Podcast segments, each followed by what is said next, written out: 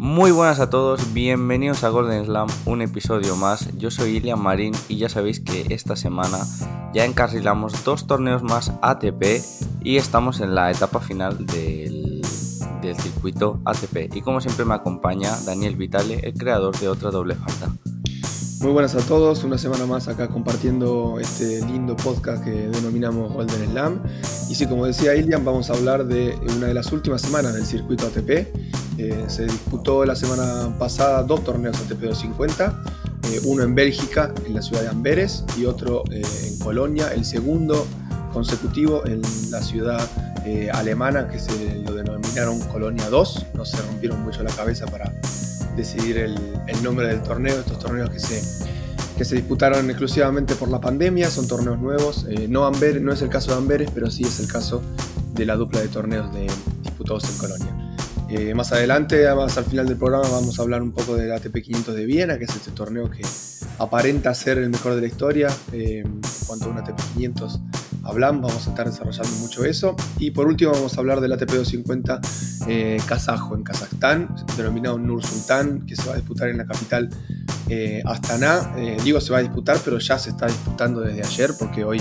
hoy es día martes y también vamos a hablar un poquito de, la historia kazaja en el tenis, que es una historia eh, muy interesante y muy entretenida que seguro a alguno de los oyentes le va a interesar. Pues sí, vamos ahora con una breve pausa musical y empezamos con todos los temas.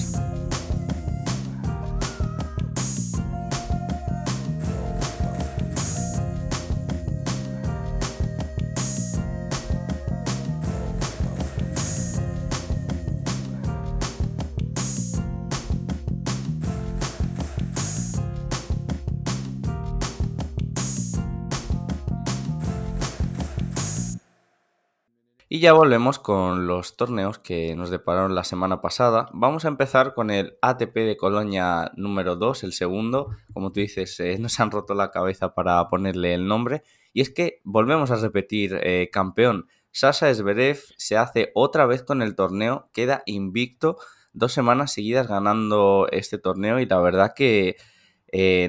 no es nada fácil. Eh, ya se empieza a hablar sobre los frutos de, de David Ferrer. Es un título más para Alexander. Eh, sí que es verdad que, bueno, es un torneo más pequeñito porque él ya, siendo ya top 10, tiene que estar más enfocado en Grand Slams, pero no deja de ser eh, un gran resultado eh, ganar dos veces, o sea, dos semanas seguidas un torneo ATP.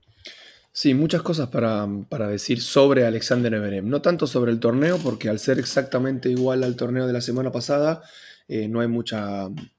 mucha tela para cortar en cuanto a la superficie, en cuanto al público que se redujo a cero eh, en esta segunda semana de este segundo torneo disputado en Colonia, pero sí varias cosas a apuntar sobre, que he apuntado sobre, sobre Alexander Zverev durante esta semana. Eh, su nivel fue creciendo desde el primer día de la primera semana en Colonia hasta el último día con, con Schwarman en la final del día domingo. Su nivel fue sin dudas creciendo, cre creciendo, perdón. Eh, lo vimos muy agresivo, con cambios de ritmo eh, muy cómodo, sobre todo las finales. Eh, la final con, con Félix Auger Aliasim la semana pasada fue el mejor partido suyo de la semana pasada y la final contra Schwarman fue un nivel estrepitoso. Recordemos que hace una semana hizo cinco doble faltas contra Auger Aliasim y contra Schwarman no hizo ninguna. Eso dice mucho del alemán, sobre todo en este último año, año y medio, que viene teniendo muchos problemas con ese segundo servicio. Eh, que no haga doble faltas en una final, eh, luego de, venir de un periodo bastante inestable, eh, habla muy bien del alemán, aunque lo hemos visto, por supuesto, hablaremos dentro de un ratito, hemos visto al alemán sacar a muy baja velocidad, incluso en esta final y durante todas estas semanas del segundo saque, pero es algo extraño que su primer servicio sea de los mejores del circuito, sacando a más de 220 kilómetros por hora, con Schwarman llegó a 224, 226, una auténtica locura. Y a su vez sacando a veces a 140, 150, incluso velocidades de, del tenis femenino o de jugadores eh, exactamente como Schwarman, que no tienen la envergadura que tiene Alexander Zverev, que mide 1,98. A mí lo que con lo que relaciono esta victoria es que, y sobre todo con algo que estabas hablando tú y ese, ese servicio,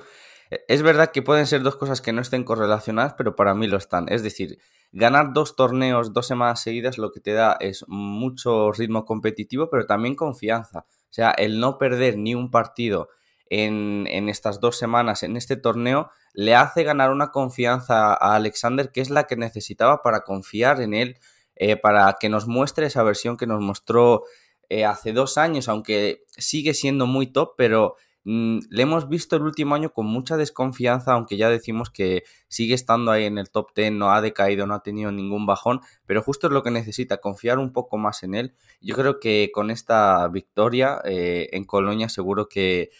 le vendrá muy bien, sobre todo para, para, lo que viene ahora, que la Copa de Maestros, para París y sobre todo de cara al año que viene, que una vez que ya recargue las pilas en este parón en, diciembre, pues aunque bueno, hay que ver eh, qué, se, se acaba jugando y cómo será el año en 2021, pero ese será otro tema. Pero si vemos a un Alexander con más confianza, eh, pues podría ser el año en el que ya levante un, eh, un torneo Grand Slam. Sí, Alexander Zverev tiene absolutamente todo. Su único, su, su, principal rival hace al menos una temporada es el mismo. Más allá de su servicio, que es una cuestión puramente mental, eh, aunque un, par de, podcasts atrás eh, analizamos un poco el problema de su servicio, pero básicamente eh, es, casi, casi te diría 100% mental, porque pensemos que hace dos años él no tenía problemas con su segundo servicio, al contrario, tenía un muy buen segundo servicio, muy, muy liftado, con mucha carga de efecto, sobre todo hacia, hacia los lados impares, pero la confianza lo que hace es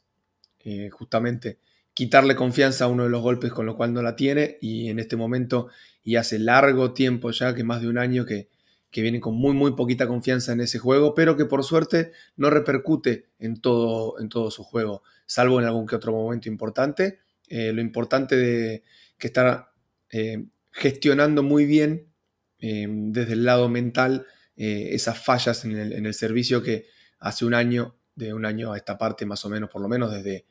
US Open del año pasado o desde la gira de tierra del año pasado, del 2019, que viene con problemas en el servicio y que muchas veces lo obligaban a, perder partidos o él, mismo no rendía de la misma manera eh, luego de un servicio malo, pero durante esta temporada y sobre todo a partir de, del abierto de los Estados Unidos lo vimos sacar muy bien el primer saque, muy mal el segundo, pero eh, que ese segundo saque no hizo mella, que no haga mella en, el resto de su repertorio, que él se cansa de decir en conferencia de prensa que no entiende por qué, eh, tiene tantos problemas con el segundo saque, porque en los entrenamientos va todo bárbaro y que en los partidos, como, lo vemos todos detrás de una pantalla de televisión, que su juego no, casi, casi, que no tiene fisuras, sobre todo del lado del revés y desde cuando impone desde su primer saque. Eh, en cuanto a los resultados, vemos que este año es fantástico. Eh, más allá de, alguna que otra derrota eh, en, torneos esporádicos, este año, en lo poco que se pudo jugar, fue semifinalista del US Open por primera vez en su carrera, eh, finalista del Abierto de los Estados Unidos a tan solo dos puntos de ser campeón de, un Gran Slam, luego pasa a la tierra batida, al cual pierde en, octavos de final contra un gran Yannick Sinner y vuelve a este torneo de Colonia Vuelve, digo, vuelve a su país porque se juega en Alemania y es una de las cosas por la cual decidió disputar, más allá de, tomar, de volver a tomar ritmo competitivo y de estar em, mucho más fino de cara a, París y al Master, que son los últimos, las últimas dos grandes citas que va a disputar. Em, este torneo, esto, esta serie de torneos las ha jugado por varios factores. Primero para tomar ritmo, segundo porque se juega en su país y tercero porque no defendía puntos. Recordemos que el, el ranking ATP este año los torneos que se disputaron el año pasado y que este año se disputan te permite sumar por encima de tu mejor resultado del 2019 y los que no se disputaron se suma el 100% de los puntos. Así que haya ganado los puntos que haya ganado, que en este caso fueron 500, eh, es una buena suma de cara a la temporada 2020. Y para terminar ya con Alexander, algo que a mí me hacía desconfiar de él como como para verle a alzarse otra vez con la victoria en Colonia, era que en su partido contra Manarino, que se fue a tres sets, que sufrió más con Manarino que contra Diego Schwartzman, del que hablaremos ahora, es que pidió eh, fisio en dos ocasiones, eh, luego en la conferencia de prensa antes de jugar contra Sinner y, y, también antes de la final dijo que bueno que se había hecho un chequeo médico y que le habían dicho que no estaba al 100% y que él notaba ciertas molestias eh, físicas, pero a mí lo que me sorprende es que se cargó a Yannick Sinner en dos sets y también se cargó a Diego Schwartzman en un auténtico paseo. Seguramente ahora le vendrá bien ese descanso, pero ah, yo desconfiaba totalmente porque no pensaba que Zverev forzase tanto la máquina hablando de un torneo 250, pero él mismo literalmente dijo que quería jugar contra Yannick Sinner porque el italiano le ganó eh, hace un par de semanas en Roland Garros, en cuartos, en octavos de final, perdón, y, que si no tenía la pierna rota, que él iba a salir a jugar. Salió y ganó, la verdad, en, dos sets, aunque el primer set fue bastante disputado. Y ya hablando de, de la final, no hay mucho que contar porque el resultado fue 6-2, 6-1, una auténtica paliza de Alexander Zverev a Diego Schwartzman, del que yo por lo menos eh, esperaba más, no sé tú.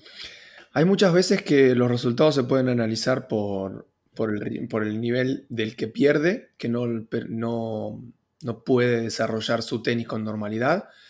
pero en este, en este caso no, la culpa no fue de Diego Schwartzman ni en lo bueno ni en lo malo. Eh, cuando Zverev acondiciona la máquina y mm, suelta los golpes, está muy fluido con, con, su, con su, derecha, que es, que su tiro menos regular. Em, no hay muchas posibilidades de, competir de, igual a igual al, alemán. Sobre todo Diego Schwarman, que en esta superficie bajo techo eh, no es eh, su, superficie preferida. Eh, no tuvo rival en la, en la final y básicamente fue por culpa suya por haber determinado que con sus tiros siempre iba a buscar un, tiro ganador. A pesar de, que está mucho más paciente que otros años, de que selecciona muy bien sus tiros, cuando llega bien apoyado, con, buenos apoyos y, con tiempo para armarse, porque mm, eh, no es uno de los jugadores que arme corto, precisamente tiene eh, armados en, en cada golpe muy ampuloso que necesita mucho tiempo para armarse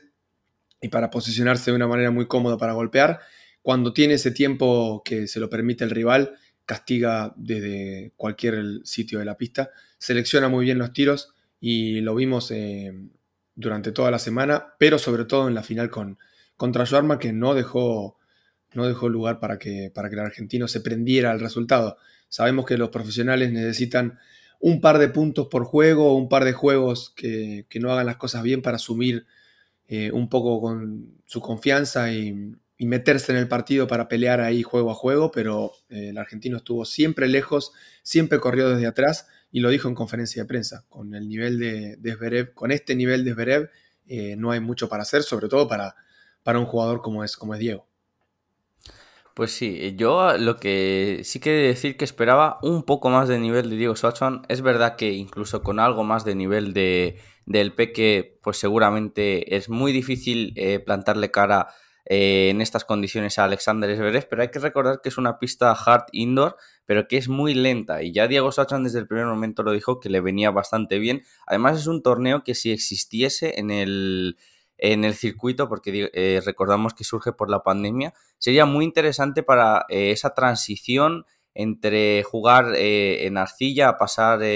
a pistas hard eh, a lo largo del calendario, ya que tenemos dos veces se produce ese, esa transición, sería algo muy interesante, ¿no? Porque estos son pistas hard, pero eh, bastante lentas. Y, es que lo que sorprende son un poco los números, ¿no? Diego Schwartzman hizo cinco dobles faltas y exactamente lo que tú dices, Alexander Zverev cero dobles faltas, o sea, exactamente el punto débil, la gran debilidad de, Alexander Zverev, pues eh, no hizo ni una y me sorprende mucho esas cinco dobles de Diego Schwartzman en un partido, eh, bueno, que solo las hizo en dos sets, eh, son números que no son muy propios de él. Luego también, pues obviamente, eh, estas dobles faltas también reflejan muy bien lo poco que le funcionó el servicio. Tenía mm, sí que un 64% de puntos ganados con el primer servicio, pero es que con el segundo los números son muy, muy bajos. con el segundo servicio tenía un 23%, o sea, de 22 puntos solo pudo ganar 5 y, muy mal, ¿no? Luego también tuvo varias oportunidades en el primer set, pero, pero Alexander Zverev ahí ya sí que no concedió y es lo que tú dices, ¿no? Eh, lo que necesitaba Diego era un par de puntos, eh, aunque sea hacerle un break porque tuvo tres servicios eh, Sasha Zverev en los que Schwartzman estaba muy cerca, con 15-30, 0-30, con un deuce, muy cerca de romper, tuvo un breakpoint, pero pero le funcionó muy bien el saque, jugó muy bien eh, Zverev y perdió Diego Schwartzman. Pero recordemos, aunque se quede con ese sabor agridulce, esta semana es una gran noticia para Diego Schwartzman, porque esta final que consigue aquí es un pasito más para llegar a la Copa de Maestros. Sí, em, dos cosas para remarcar de Schwarman antes de, pasar al, próximo torneo alguna, alguna buena actuación por, afuera de la final. Em, la baja efectividad con su servicio es producto sobre todo de Alexander Zverev. Cuando uno tiene un, primero, un primer servicio con una velocidad promedio y que el rival está muy acostumbrado y que se aprovecha de esa velocidad, uno tiende a forzar un poco más sus tiros. Cuando uno fuerza un poco más sus tiros y no está en su día en su día cómodo o en su mejor día o eh, no, sintiendo la bola como la, como la sintió durante toda la semana, eh, uno fuerza más, arriesga más y falla más. Entonces lo que buscaba Schwarman con el servicio era presionar un poco más al, alemán para que no lo presionara justamente eh, tanto con, el, con la devolución de saque y lo que genera eso es más error, más nerviosismo y con sus segundos saques Schwarman ya sabía que estaba completamente a la defensiva y por eso la bajísima, no baja, la bajísima efectividad de su segundo servicio contra un jugador que lo presionó todo el tiempo, que realmente se sintió muy cómodo con la bola de Schwarman y en esta pista que mm, la bola le llegaba con, con poca velocidad, salvo cuando estaba bien parado el, el argentino, Schwarman, eh, se divirtió, hizo lo que quiso y se notó, sobre todo se notó en el último juego que, lo terminó a, puro, a puro winner de revés, de, derecha. Vean el, el, 0, el 15 iguales, el 15-40, el, el match point fue una cosa de locos, una apertura y un, y un par de derechas a la línea que ni siquiera festejó Esberev. Eso es lo que quería remarcar de Esberev, que ya lo hablamos la semana pasada, o la anterior, perdón, luego del US Open, la tranquilidad con que está sobrellevando las situaciones, tanto negativas como positivas. Eh, se ve la mano de, David Ferrer, y no solo la mano de David Ferrer, sino de aceptar lo que le dice eh, su nuevo coach, porque eh, acordémonos de, la experiencia fallida que tuvo con, con Juan Carlos Ferrero, que mm, lo tildó de, falta de respeto, de que no llegaba temprano a los entrenamientos, de que hacía lo que él quería, que tenía que empezar a madurar. Aparentemente todo eso se fumó y, y David Ferrer lo está tratando de encarrilar a que mm, esa capacidad mental, esa mentalidad un poco irascible que demostraba en los años anteriores, eh, la trate de canalizar y que transforme lo negativo en lo positivo y desde el US Open que se lo ve muy tranquilo, que a pesar de hacer una infinidad de doble faltas, de estar muy cerca de ganar un título y, perderlo como fue en la final del, del Abierto de los Estados Unidos, es Verev siempre tranquilo, muy poco efusivo también en los festejos, que eso también es importante para no perder energías y estar centrado en el punto a punto y en el objetivo final.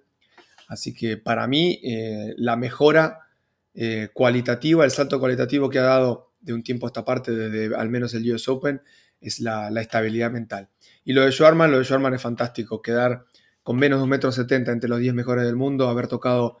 el puesto 8 del mundo, que poquitos argentinos en la historia lo lograron, y tener una gran posibilidad de disputar el Masters a fin de año eh, es, una, es, algo, es algo increíble. A pesar de haber perdido sus últimas cuatro finales disputadas, tres esta temporada, eh, es uno de los 14 argentinos que ha llegado al menos 10 finales ATP y se va poquito a poco metiendo en la, en la historia grande del deporte de Argentina específicamente. Sobre Alexander Zverev y David Ferrer, la verdad es que no le hemos visto otra vez a Ferrer aquí, tampoco lo vimos en el US Open, en el staff de Zverev, porque seguramente habría limitación, no hubo público y demás. Eh, no sabemos exactamente el por qué, pero bueno, sí que le vemos muy activo a Ferrer en las redes sociales eh, celebrando los títulos y bueno, eh, creo que puso un tuit como que se alegraba mucho, en plan, como que se sentía de esa familia. bravo familia, puso. Claro, Bravo Family, exacto. Entonces eh, se nota que está muy integrado y tiene a un proyectazo en sus manos. Y de verdad que con un poco más de confianza, y yo creo que esta recta final, estas victorias, la ayuda de, Ferrer y un poco las vacaciones eh, para recargar pilas, ojito con Alexander Zverev de cara a 2021 porque ahí se asoma el Australia Open y puede ser un rival eh, peligrosísimo, porque con confianza y con su nivel real, que yo creo que está este año, con esos resultados que has dicho, que, que si, si lo dices a principio de año y no vemos nada de Zverev, decimos, joder, son muy buenos resultados, final en US Open, eh, semifinales en Australia Open y demás, o sea, no, no son eh, resultados que digas, no son pésimos, son bastante buenos, pero aún así tenemos la sensación de que no juega al 100% o de, no, más que de que no juega al 100%, de que tiene desconfianza y no está dando el máximo de él. Por tanto, eso yo creo que habla mejor de él. Si consigues buenos resultados sin jugar tan bien, cuando juegue muy bien, ojito a lo que puede ser Alexander Zverev, pero bueno, no descubrimos nada porque el alemán es una de las mayores promesas y tiene y es muy muy joven aún y esa mm, esa ayuda de David Ferres eh, sabíamos que iba a ser muy beneficiosa para él. Fíjate, y sobre Diego, la, confianza que tiene, que la confianza, a ver, lo que ha trabajado mentalmente, creemos todos que es con, David Ferrer a partir del cambio, que al primer día de conferencia de prensa en Colonia em, dijo que pensaba en ese quinto set del US Open unas 20 o 25 veces por día, durante las noches, en los sueños, o sea, se le venía repitiendo esa imagen de estar muy cerquita de ganar el torneo, de su primer Gran Slam, en su primera final de, de Gran Slam. Había pasado un resfrío que lo habían malinterpretado con positivo de coronavirus. Eh, el primer partido con Manarino eh, pidió trainer un, par de, en un par de ocasiones, que estuvo muy mal de la, de la cadera, que él dijo que no sabía por qué se había retirado y dijo, luego dijo, menos mal que no me retiré y gané a lo que quiero llegar es que con todas en contra, con la desconfianza de haber perdido en el US Open, de haber superado un, pequeño resfrío que no le permitió entrenar eh, en la semana previa, gana ocho partidos seguidos, gana dos títulos seguidos y demuestra un nivelazo de, tenis. Vamos ahora ya con los, eh, con los otros nombres de Colonia, aunque aquí podemos ir eh, bastante rapidito. Félix Auger Aliasim, que le vimos perder en la final la semana pasada, estuvo muy cerca de que se repitiese la misma final, ya que perdió con Diego Schwartzman en el último set, un set apretadísimo, con los dos ya bastante cansados. Yo también creo que eso fue eh, un poco Schwartzman lo que le hizo también no jugar tan bien, se le vio un poco un tanto fatigado porque tuvo partidos muy largos, ya sea con Auger Aliasim y también contra Davidovich, donde le salvó tres veces. o sea, tres veces sacó el español eh, para partido, tres veces lo salvó Diego Schwartzman está demostrando esas cosas que tiene el ser top 10, el demostrarlo, eh, pero le vemos un tanto fatigado, ¿no? Y exactamente, el español es otro de los nombres sobre Colonia, ha hecho otra buena semana y además estrena su mejor eh, ranking ATP, número 62 del mundo, que está pasando bastante desapercibido, aunque sabemos que es un jugador eh, muy bueno, muy diferente, que se tiene que ordenar un poco más en lo mental, pero él mismo eh, ya, lo, ya lo admitió que estaba también entrenando con un psicólogo deportivo y de verdad ver a jugadores tan jóvenes ya dar ese paso, esa decisión de darle tanta importancia a la mentalidad. Eh,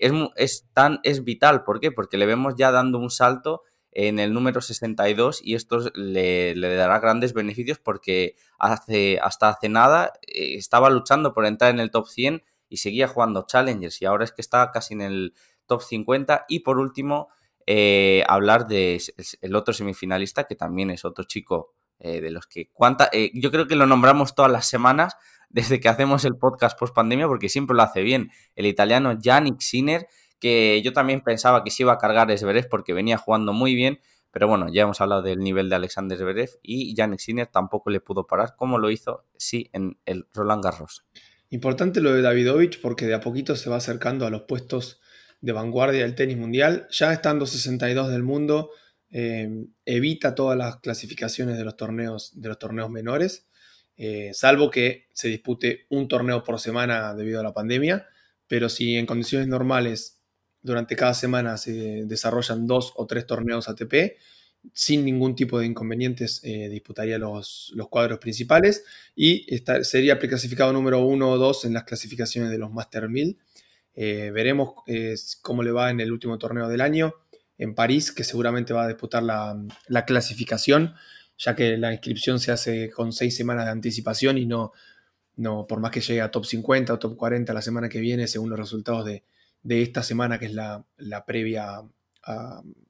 al Master 1000 de París, eh, no se tienen en cuenta para, la preclasificación. Eh, no más para decir sobre David lo dijiste todo vos y lo hemos remarcado semanas atrás. Lo de Félix Oguer El Yassim,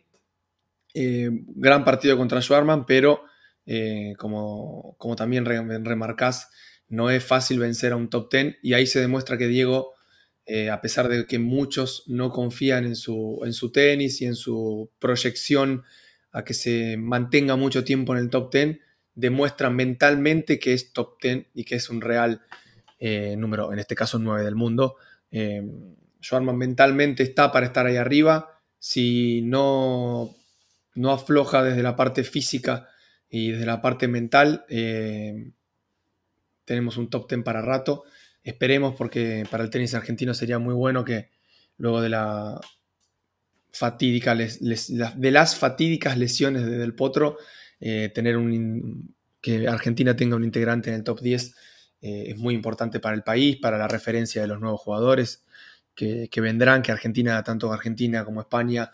como Francia son los grandes animadores del circuito ATP con jugadores dentro del top 100, top 200, top, top 300 con una gran cantidad eh, en, cada uno de los puestos de vanguardia del tenis mundial. Así que lo de Schwarman es muy positivo, eh, haya perdido o, no, eh, es, insignificante. Y si llega a disputar el máster, que es, que es muy probable que hablaremos un poco más al final del programa, sería fantástico para él y sobre todo para el tenis argentino. Y vamos a pasar ya con el ATP de Amberes, otro ATP 250. Y aquí tenemos a otro eh, protagonista muy interesante y que ya desde hace tiempo eh, yo tengo la sensación de que entre los jóvenes está pasando muy desapercibido o que no le tenemos tan en cuenta. Es verdad que tenemos a otros grandes tenistas que quizás por su juego o por otras características quizás llaman más la atención o le tenemos más en consideración, pero los números hablan por sí solos. Hablamos de Hugo Humbert, 22 años, francés, 80 victorias, 47 derrotas. Y solo estoy hablando de números en pistas indoor. Porque de verdad que a mí me sorprende y creo, y sin lugar a dudas, que en pistas indoor de lo que se viene, para mí por lo menos es el que mejor se adapta y el que mejores resultados tiene. Y es que voy con su palmarés. Eh, dos títulos ITF, es decir, futures, cuatro títulos Challengers, eh, un título ATP, que es este, el de Amberes, pero es que ya cuenta con otro título ATP que fue en Turquía, ese sí que no fue en Indoor, fue en pista hard.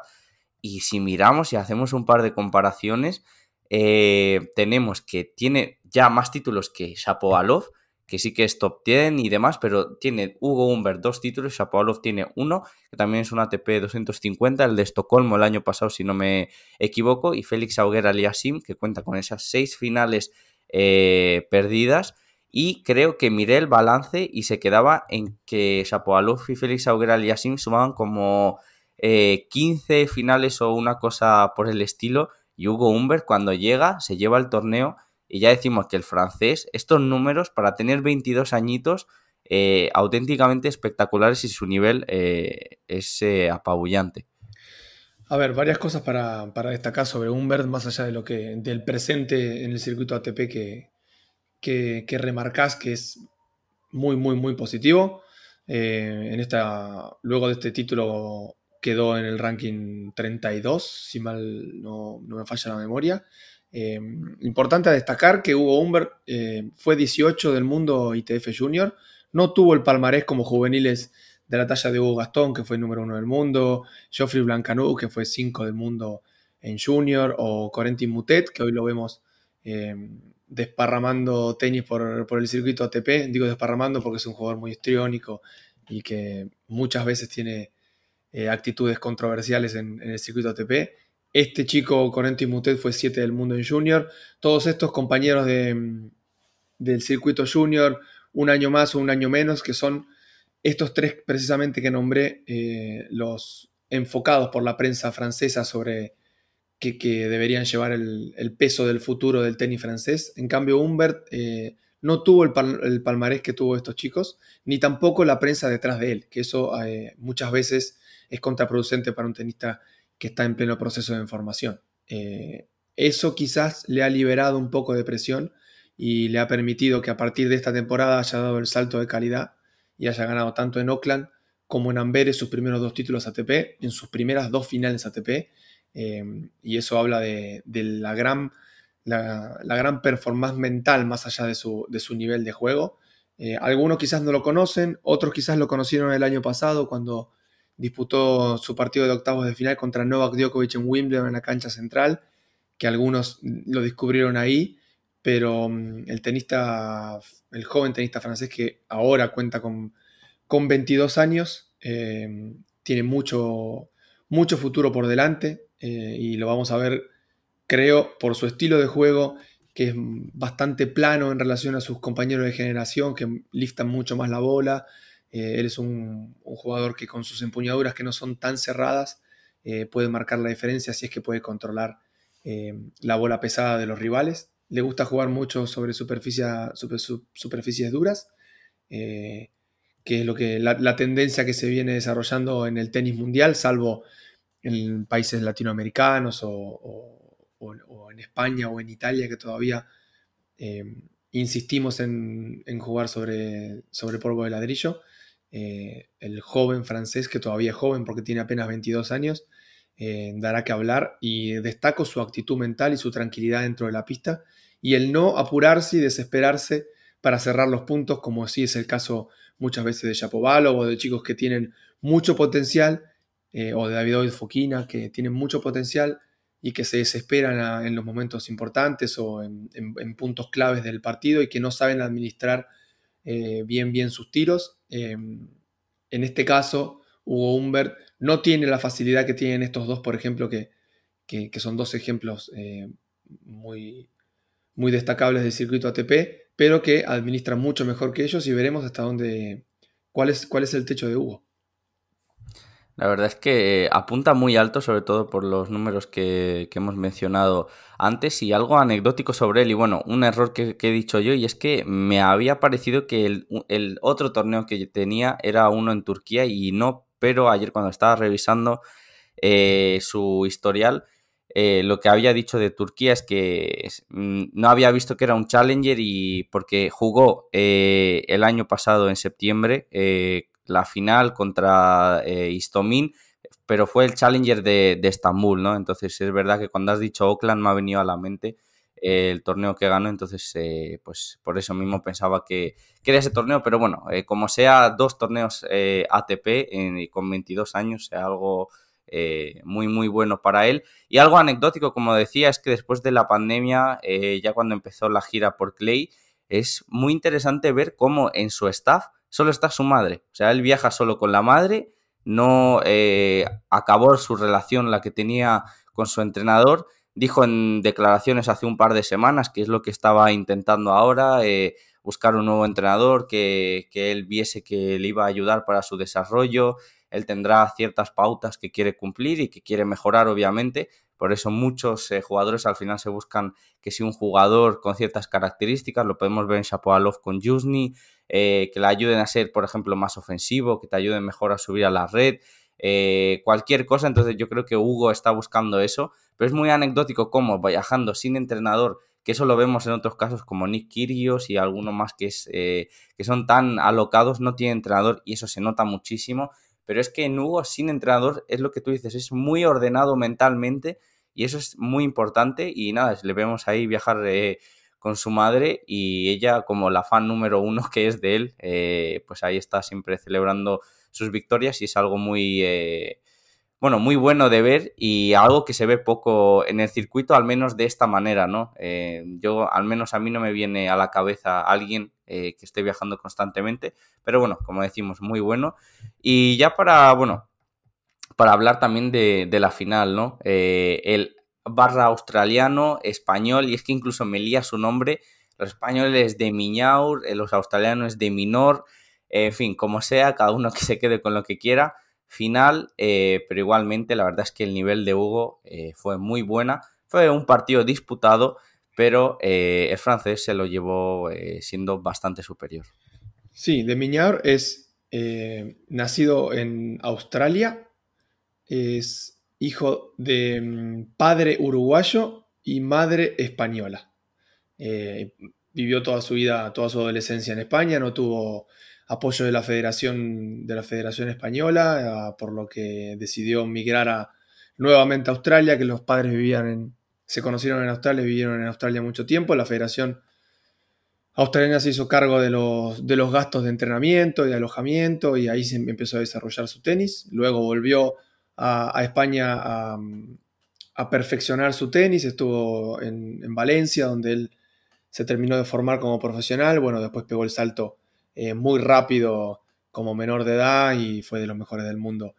eh, como junior y una historia que es, digna de, cortar, de, contar y, ser más, más explícitos en todo, en lo que corresponde a su carrera. El chico habla, por supuesto, perfecto español y perfecto inglés. Es una personalidad muy,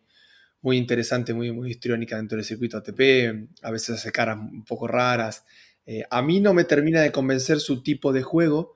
pero volvemos a que eso es muy personal y el chico compite muy bien, no da una bola por perdido. Eh, no tiene un, tiro específico en particular, pero es muy difícil vencer al, australiano. Digamos el australiano porque representa al, país que en la Copa Davis es capitaneado por Leighton Hewitt.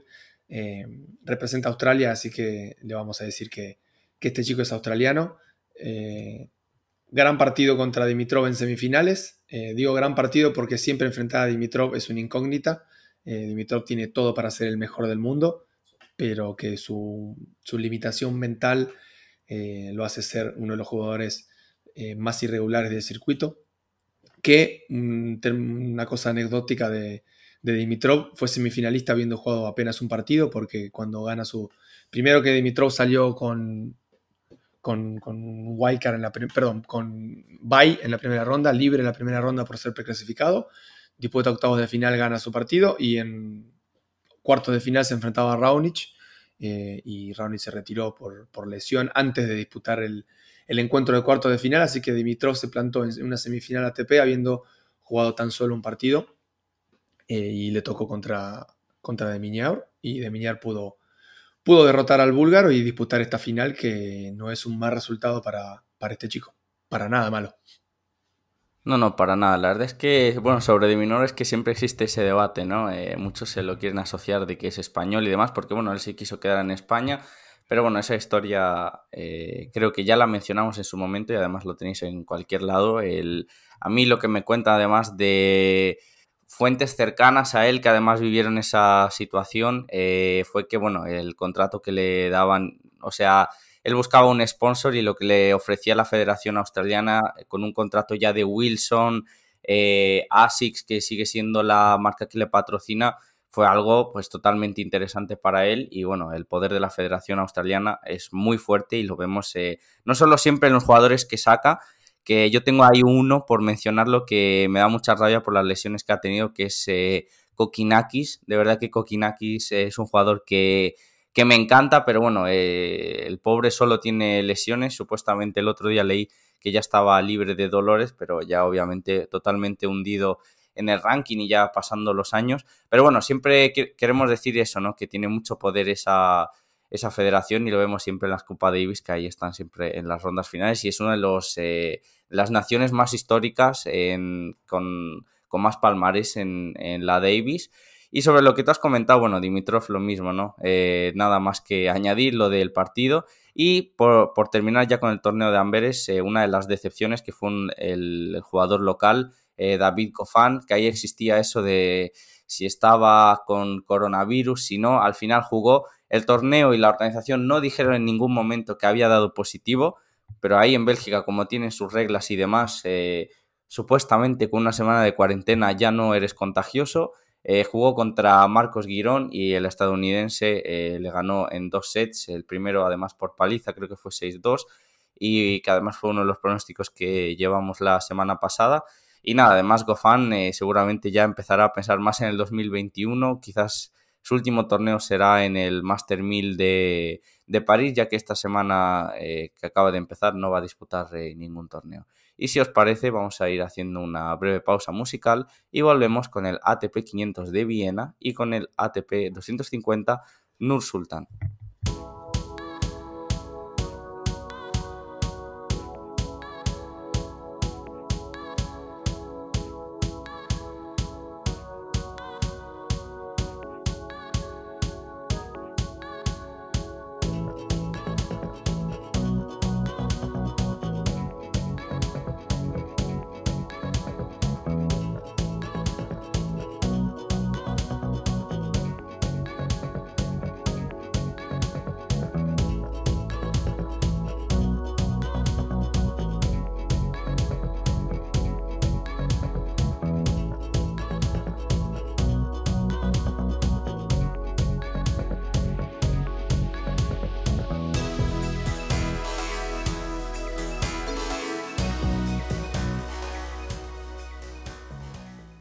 Vamos ahora con el ATP 500 de Viena, que como bien ha dicho antes eh, Dani, quizás, y eso lo han dicho Novak Djokovic, eh, estamos hablando del torneo en esta categoría, al menos uno de los mejores de la historia que se recuerda por el nivel que hemos visto del cuadro, aunque yo ahí metería un pequeño asterisco, ya que en la última hora hemos vivido algunas bajas, han metido bastantes eh, lucky losers, algo que, que, estamos viendo que es muy habitual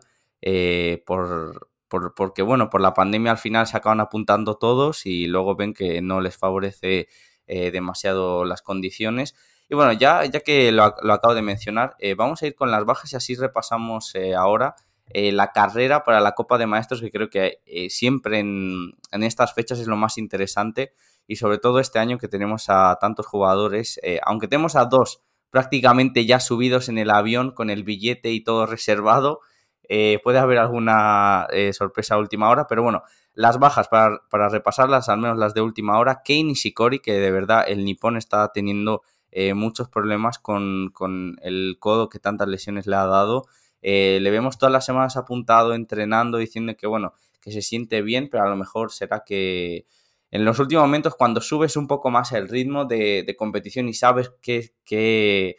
a qué nivel tienes que rendir en un partido ATP, lo, que no querrá eh, Key es agravar la lesión. Tenemos a Diego Schwartzman fuera del torneo, ahora Dani explicará el porqué. Y también a Deminor, eh, Raonic, eh, Gofan. Hubiese sido con todos estos eh, muy buen cuadro, pero bueno, aún se nos sigue quedando ahí Novak Djokovic, Dominic Thiem y alguno más del que luego hablaremos. A ver, los preclasificados. El octavo preclasificado, que son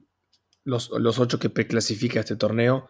Em, el último era Denis Shapovalov, que era número 12. Así que este torneo, previo a al withdraw de, Diego Schwarman por cuestiones lógicas de, primero, de haber disputado la final el día, el día de ayer, ante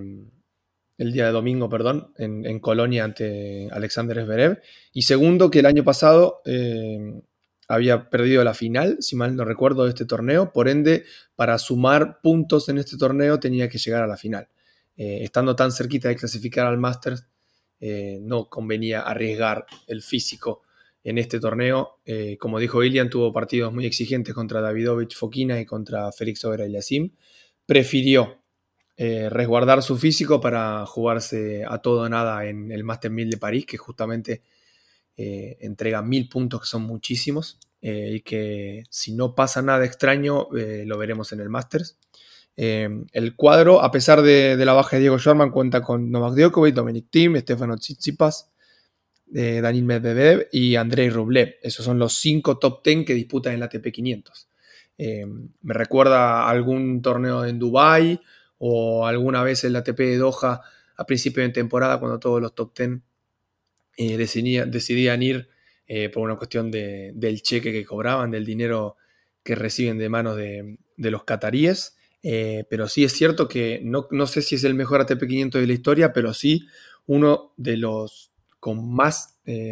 cantidad de top 10 que, se recuerda en el último tiempo, quitando estos torneos de, muchísimo dinero y veremos hasta qué instancia llegan estos preclasificados.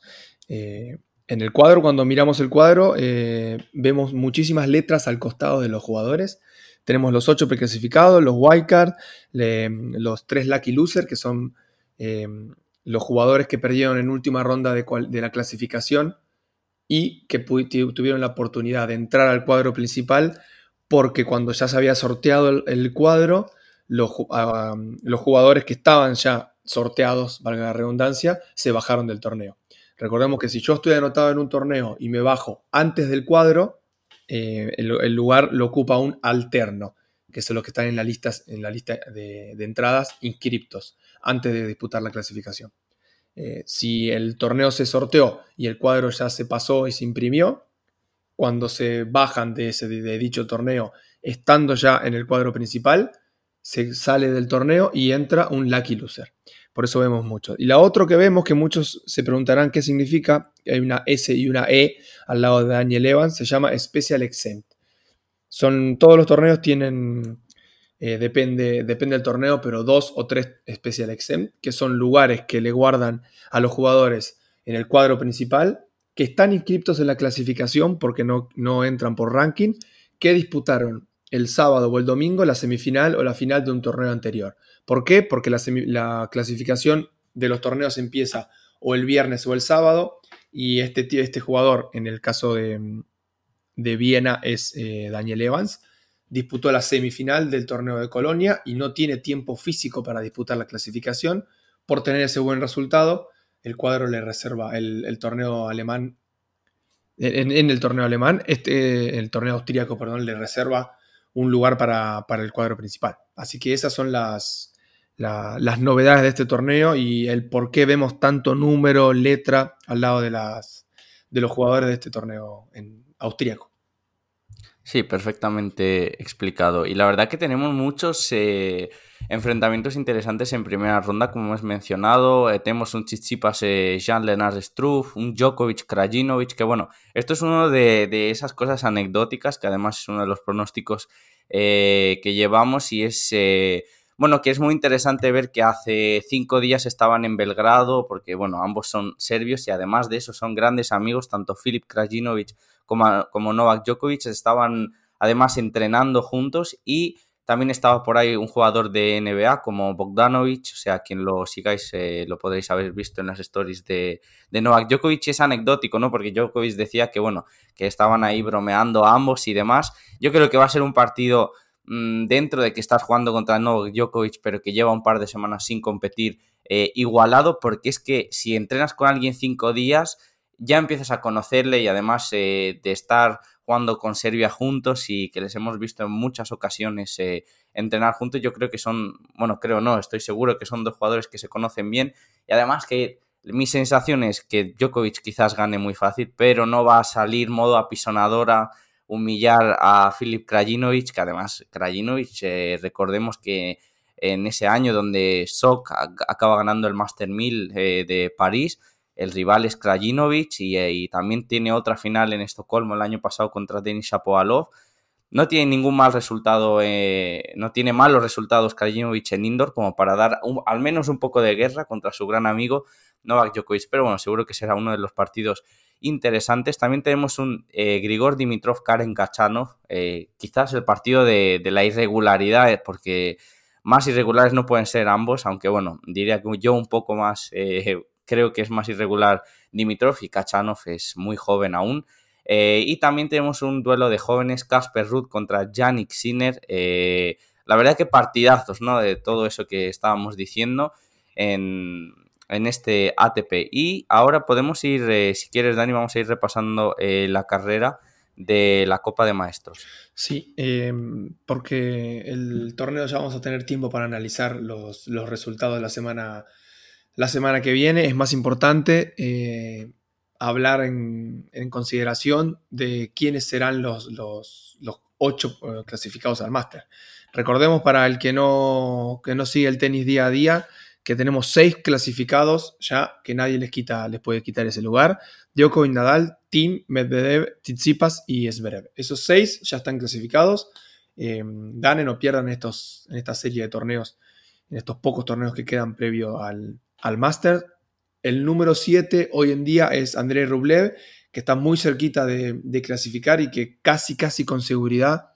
eh, ya tiene el, boleto para, Londres. Eh, a pesar de matemáticamente no estar clasificado y que incluso ganando eh, Viena le faltarían apenas unos puntos para matemáticamente estar dentro de, los ocho mejores del año, pero clasificar, es, sería muy extraño que un top 20 gane Viena y que otro top 20 distinto gane, gane París y que quiten de ese puesto a tanto a Rublev como a Schwarman. Eh, matemáticamente puede pasar, por eso no, no, decimos que está clasificado, pero André Rublev casi sin lugar a dudas será el número 7. La única duda es el, puesto número 8, que hoy, hoy en día es Diego Schwarman y que cuando termine Viena Va a seguir siendo Diego Schwarman, pase lo que pase en Viena. Lo único que queda por saber, que resta por saber, es si los puntos de París eh, le van a alcanzar al argentino para que, para que clasifique por primera vez al máster. Los principales candidatos son Mateo Berretini, que es el número 10 del mundo, que debería al menos eh, llegar a la final de, París para superar a Schwarman,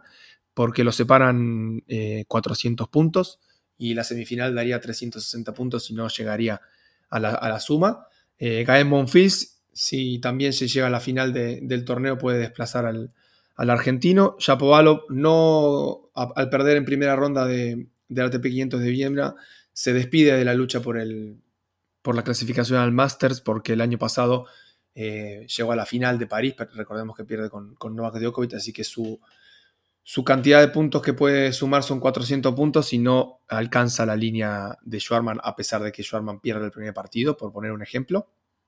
Eh, David Goffin y Roberto Bautista Gut todavía tienen posibilidades, pero ellos están obligados a ganar el torneo eh, o a llegar. Bautista llegando a la final tiene escasas chances de, clasificar y Goffin eh, tiene que sí o sí ganar el torneo. El otro caso que puede llegar a suceder es el de Pablo Carreño Busta, pero también depende mucho de lo que hará eh, o de lo que pueda hacer en, Viena. Si pierde a las primeras de cambio en el torneo austríaco, directamente eh, se despide de, la posibilidad remota de clasificar al máster. Creo que todos estos jugadores y algún que otro top 20 más lo que aspiran es a, tener el mejor resultado posible tanto en Viena como en París. Eh, intentar clasificar al máster como, como un premio, pero más que nada tratar de terminar lo más cercano al top 10 para iniciar la temporada 2021 eh, con las mejores sensaciones, no solo en el ranking, sino tenísticas. Y muchos casos pueden optar por ir como suplentes en el máster. Eh, ha habido temporadas eh, que el suplente era el número 15, número 16 del mundo, porque hay muchos jugadores que mm, prefieren no ir, no viajar a Londres Em, como especulación para ver si van a disputar o no algún que otro partido y terminan aceptando por una cuestión de dinero y por una cuestión de, de entrenar con, con, los mejores jugadores del mundo durante una semana eh, y como primero como segundo suplente. Hace muchos años, dos o tres años, recordemos cuando Feliciano López terminó 15 del mundo y él, eh, el 9, el 10, el 11, el 12, todos decidieron no ir y terminó Feliciano López yendo al,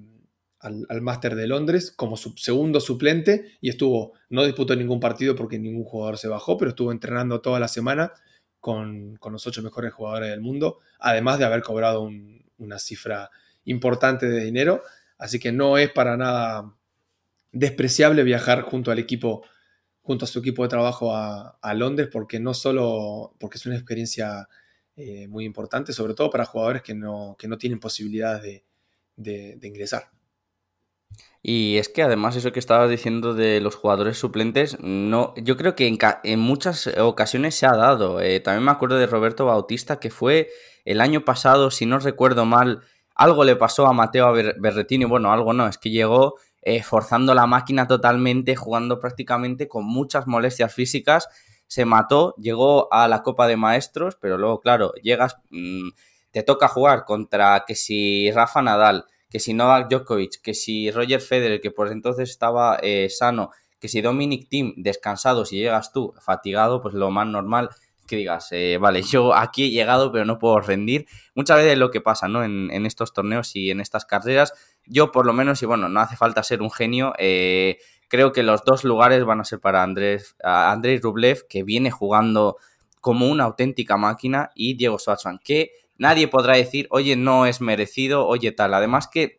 en otros momentos siempre teníamos cinco o seis participantes ahí eh, apuntados y demás, pero por ejemplo, hemos mencionado Roberto Bautista Agut y no le vemos eh, ni en el ATP 500 de Viena, ni en el ATP 250 de Nur Sultan.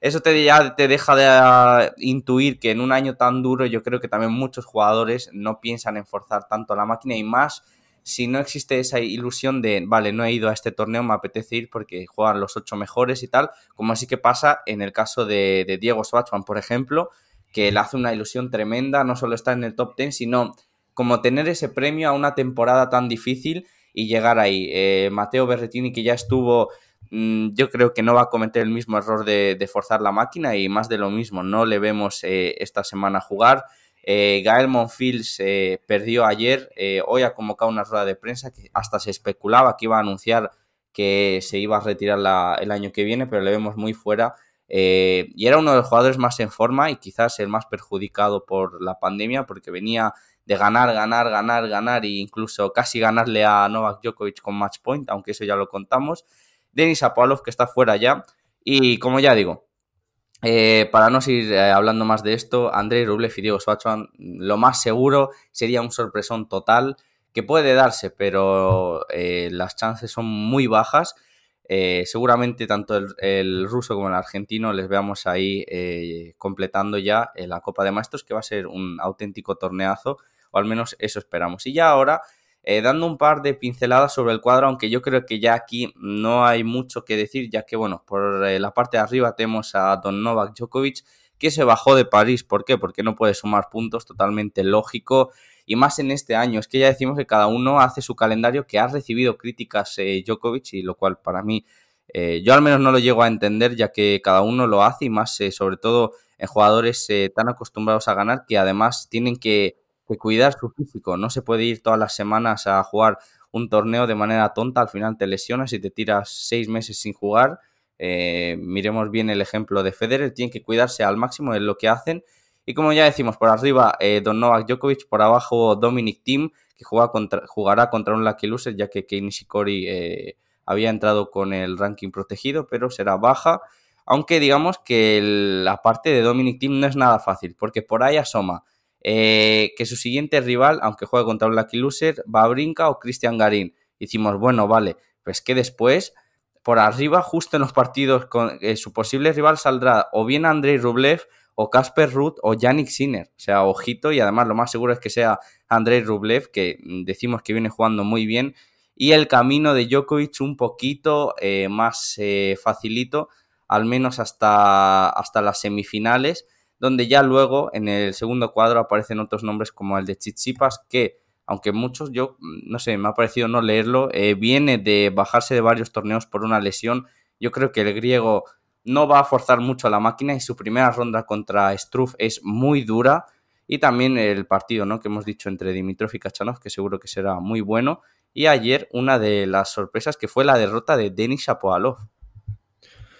Sí, eh, muchas de las, de las bajas a último momento que vivimos en la pospandemia,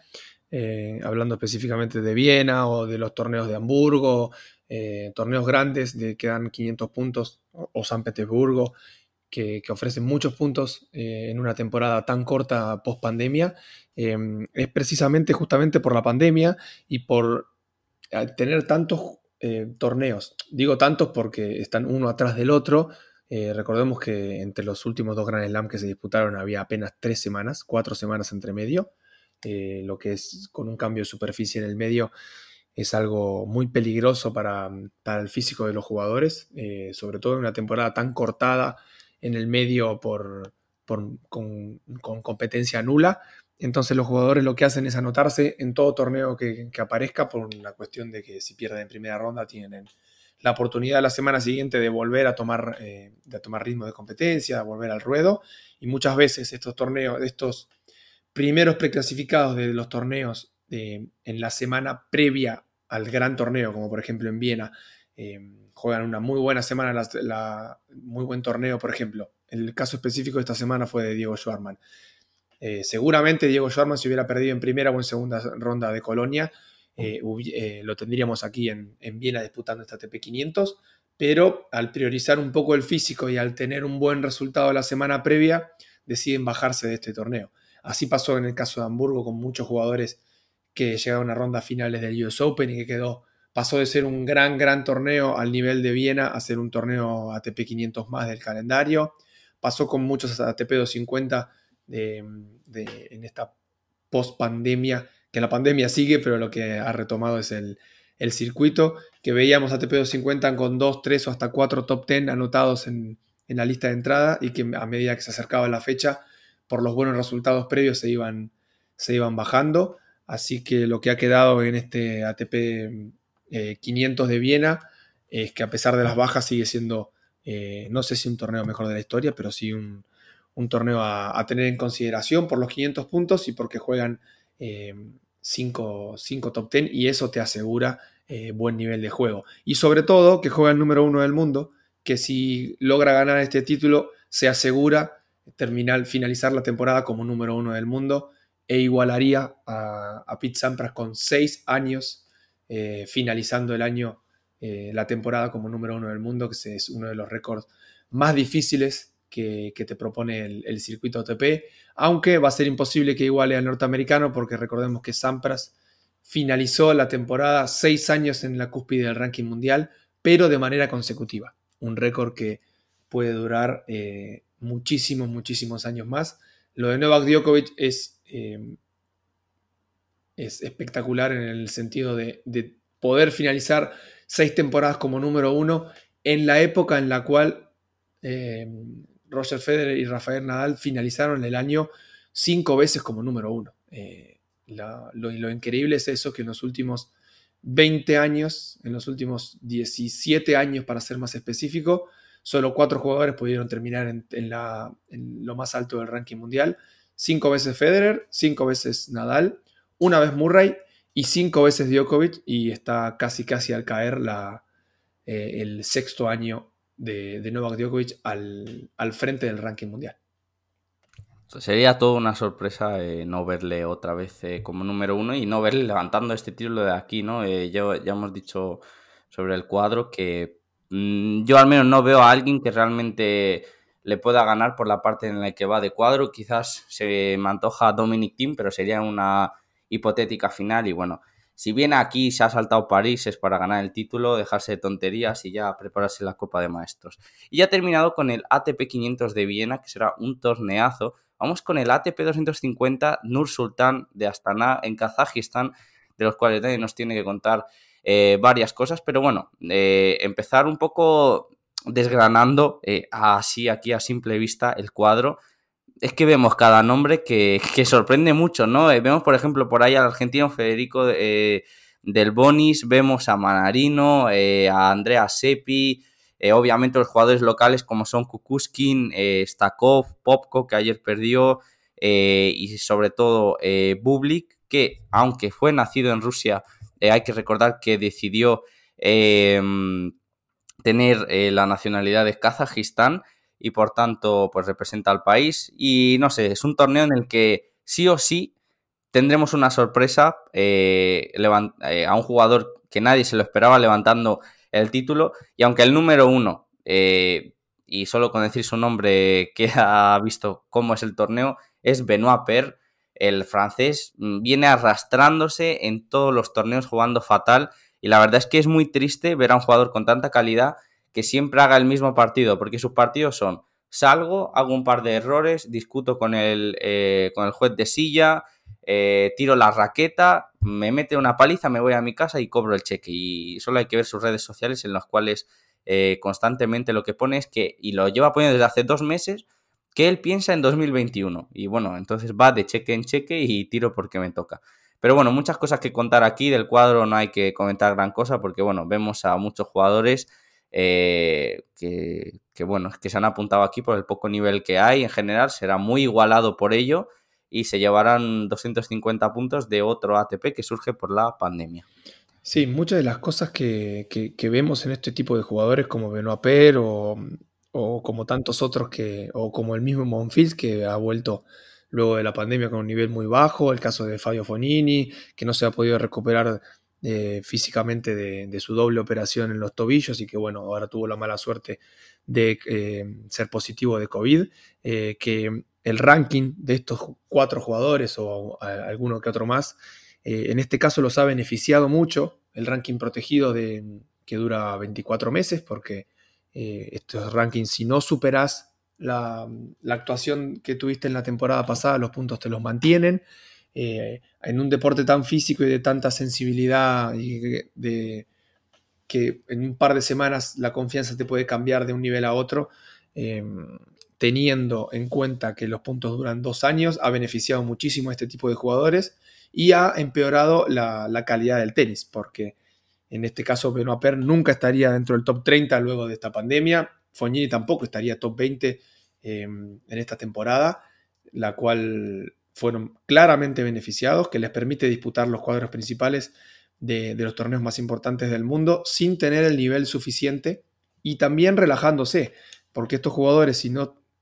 no tendrían la, si tuvieran, perdón, la necesidad de revalidar los puntos obtenidos el año, eh, la temporada pasada, eh, seguramente no tendrían esta actitud que, están teniendo. Y hablando específicamente y, puntualmente de Benoit Paire. Eh, pero bueno, lo que queríamos destacar con Ilian y precisamente sobre este torneo, este nuevo torneo que no es tan nuevo para los que siguen el circuito Challenger, porque este es un torneo que reparte mucho dinero en el circuito Challenger. Eh, por, como decía Irian, es la primera vez que se va a disputar un torneo ATP en sobresuelo kazajo eh, y la historia de, este torneo y sobre todo del país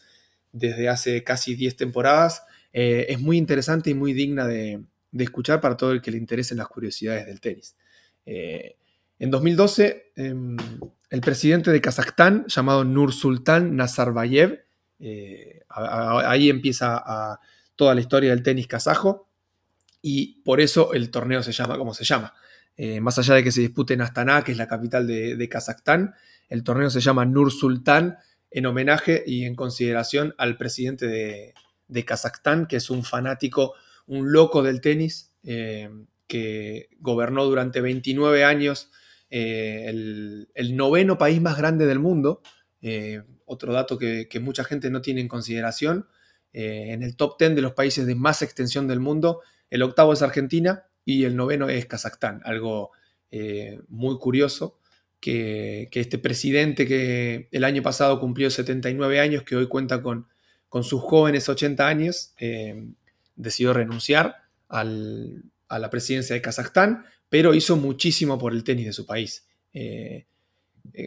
principalmente con, con, la contratación de Kukushkin, que fue el primer gran, gran contrato para, el tenis kazajo. Y digo contrato porque eh, hasta hace poquitas temporadas ningún jugador kazajo era nacido en Kazajstán. Eh, Ilian siempre remarca tanto a Kukushkin como a Bublik, que son jugadores diferentes a la media, sobre todo Bublik, que ha declarado en infinidad de ocasiones que, no ama el deporte y que juega porque es su trabajo y porque se le da bien. Y se lo ve en la pista que,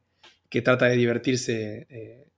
casi, casi en cada partido que, disputa. Eh, el sueño de, Nur Sultan Nazarbayev era tener un equipo de Copa Davis competitivo eh, y a partir del 2011 eh, Kazajstán sube al grupo mundial, ha tenido victorias resonantes contra Italia, contra la República Checa de,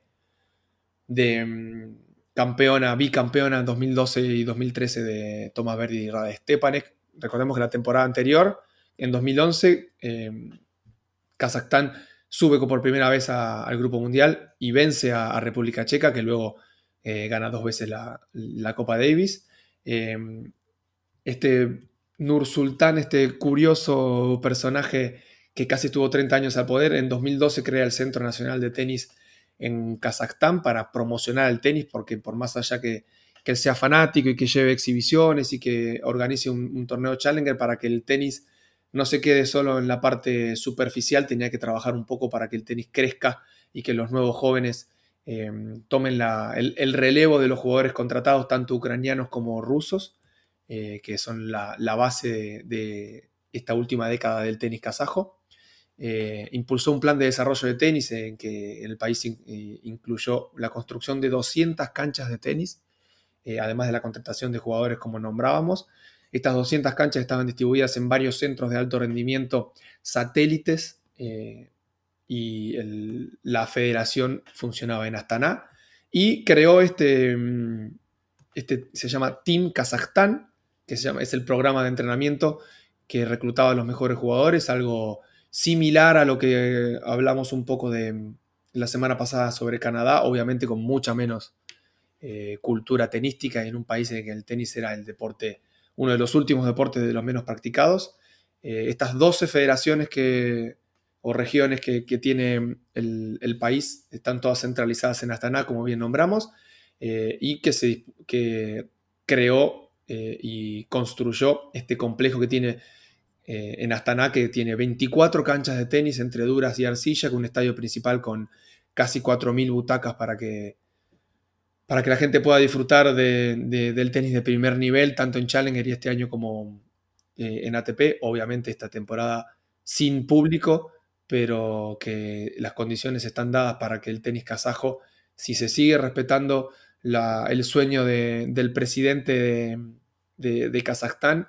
Eh, vamos a ver a cada vez más jugadores de, Kazajstán, en, por lo menos en el top 100, y que realmente de una buena vez sean kazajos y no sean jugadores rusos, que eso es el sueño de este, de este joven presidente, expresidente de, de Kazajstán que, cumplió esta temporada los, sus jóvenes 80 años, que se lo ve por muchos lados, en muchas fotos en las redes sociales, eh, jugando al tenis a pesar de, la edad que tiene, porque sinceramente es un, fanático del deporte que eh, gracias a, su fanatismo y a su dinero y a su posición importante en este país, gran país del mundo, gran país digo por, su extensión, eh, está haciendo muy bien las cosas a, nivel país y esperemos que dé, sus frutos. La verdad es que no, me sorprendería nada cuando siempre surgen estas historias, igual que hablamos de, eh, Canadá en el podcast pasado, que luego en cuatro o cinco años de verdad veamos a grandes talentos salidos de Kazajistán y muchos se pregunten ¿y por qué salen? Pero realmente esto, ¿no? Cuando, cuando se invierte en estas cosas a largo plazo y se encuentran grandes talentos, que seguro que los hay en cualquier lado, pero no en todos los lados tienen eh, los chicos posibilidades de jugar en una escuela, de tener una formación digna y entonces mucho ese talento siempre se acaba quedando por el camino, pero cuando existen estas vías al final salen eh, siempre grandes jugadores y lo vemos en muchos países y seguramente Kazajistán, pues de esta interesante historia que nos ha eh, contado Dani, pues veremos a grandes jugadores de ahí y por eso mi apuesta personal va para que veamos a Bublik y a Kukuskin, que además me hizo mucha gracia, eh, ya para terminar, de Kukuskin cómo promocionaba este torneo en sus redes sociales, como si fuese el director del, torneo, ¿no? Eh, es, eso significa que es muy importante eh, y seguramente veamos una, una, gran actuación de los kazajos en este torneo. Y ya con esto terminamos el podcast. recordaros nuestras redes sociales, la mía IMI19- o barra baja, eh, la de Dani, eh, otra doble falta, también podéis eh, entrar en su blog, en su página web, otra doble falta, donde encontraréis blogs semanales de todo lo que está pasando en el circuito ATP. Muchas gracias Dani por estar en un episodio más aquí con, conmigo y nos escuchamos en el próximo episodio. Un saludo muy grande.